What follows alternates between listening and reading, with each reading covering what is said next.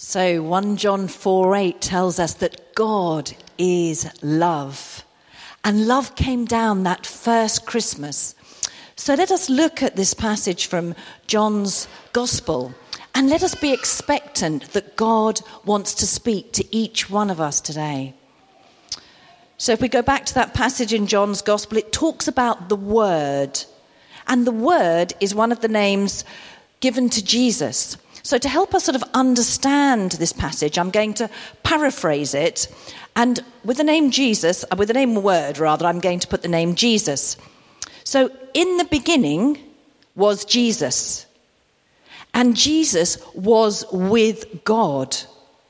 And Jesus was God.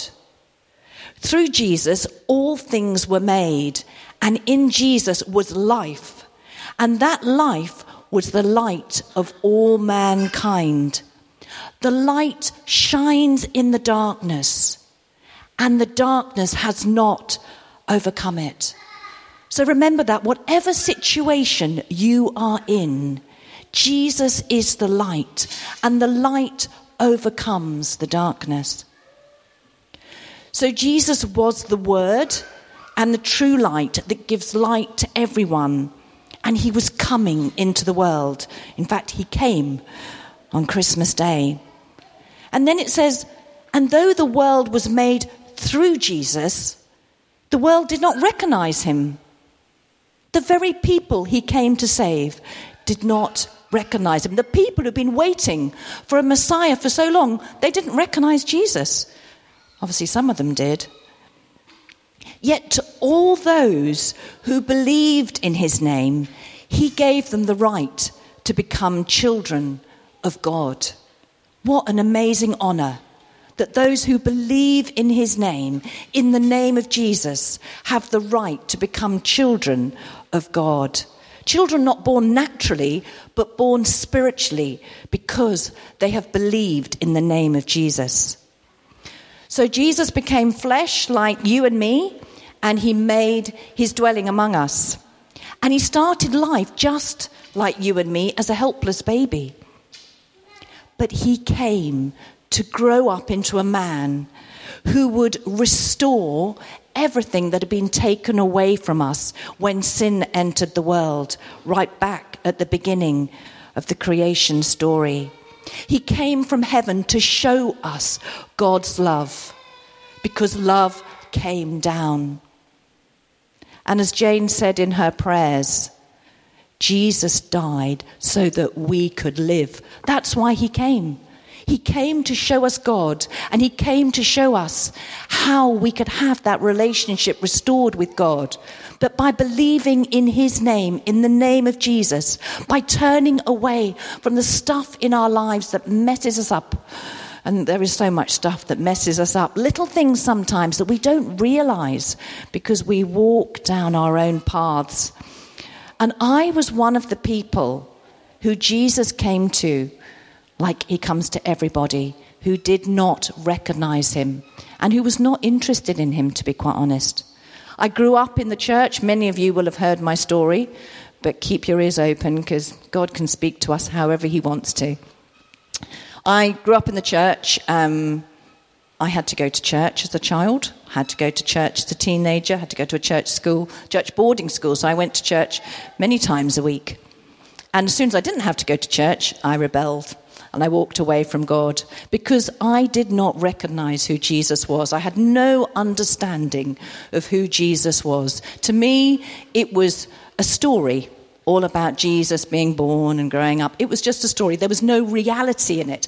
I did not recognize who Jesus was. I didn't realize I could have a relationship. Him with Jordan was saying about love being a relationship between a person and a spiritual relationship because that is what Jesus offers us. He is a real person. He is God who came to earth in human form to offer us relationship and for forgiveness of sins.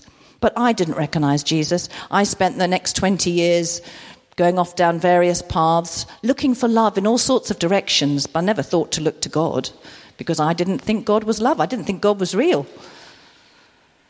And uh, the paths I went down got me into quite a bit of trouble. But my mother, My mother, she always believed in God. And she prayed that one day I would believe in God. I think she probably pulled half her hair out because I drove her completely mad. I was such a rebel. But she prayed. And then, very sadly, she died. Quite young, really, probably early 60s, I think it was about 64. She died of cancer in a very short space of time. And her death made Pads and I, because he didn't believe in God either, made Pads and I think, well, is there more to life than what we see? Is there more to life? Is there life after death? And my mother's faith was so strong that for her, she knew where she was going, and it had such a huge impact on us. It was like my mother died in order that we could have life. And in a much bigger way, Jesus has died in order that we can have life because he is the only one who took our sins upon himself, who can deal with that problem of sin. When sin came into the world, somebody had to come and deal with that problem of sin that separated us from God. And Jesus came. Jesus was God, and He came to take the sins of the world on us. But it was my mother's death and her prayers that I believe have made me come to a place where I now recognize God. And I'm sure she probably knows that I, I know God now, but um, it's, it was a long, hard journey. And I think I want to say to everybody here today that you might think to yourself, well, I, I don't really know this love. Have I experienced God's love? Do I know God? Do I know who Jesus is? Ask Him.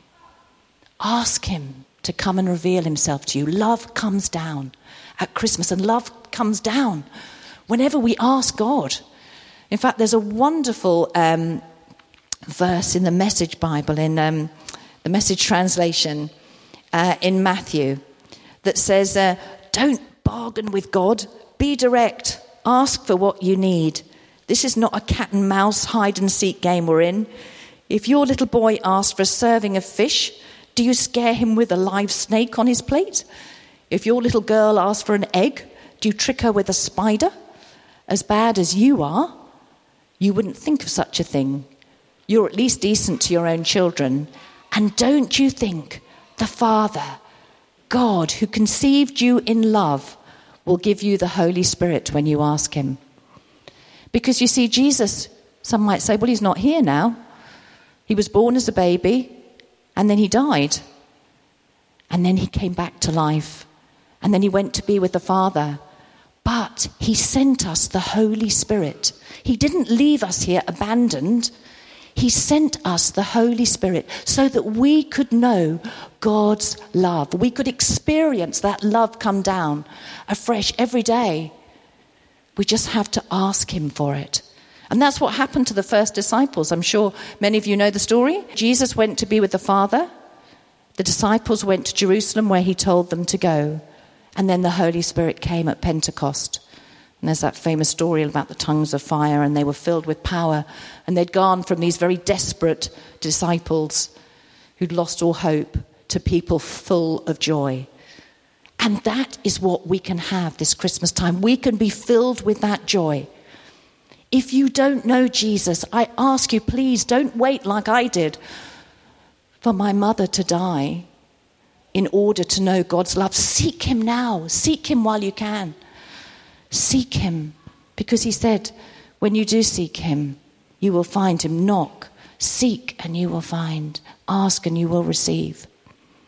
And God will pour his love into your heart by his Holy Spirit. The Apostle Paul tells us in the book of Romans God's love has been poured into our hearts through the Holy Spirit who has been given to us. So, as we celebrate Jesus this Christmas, we celebrate the birth of Jesus.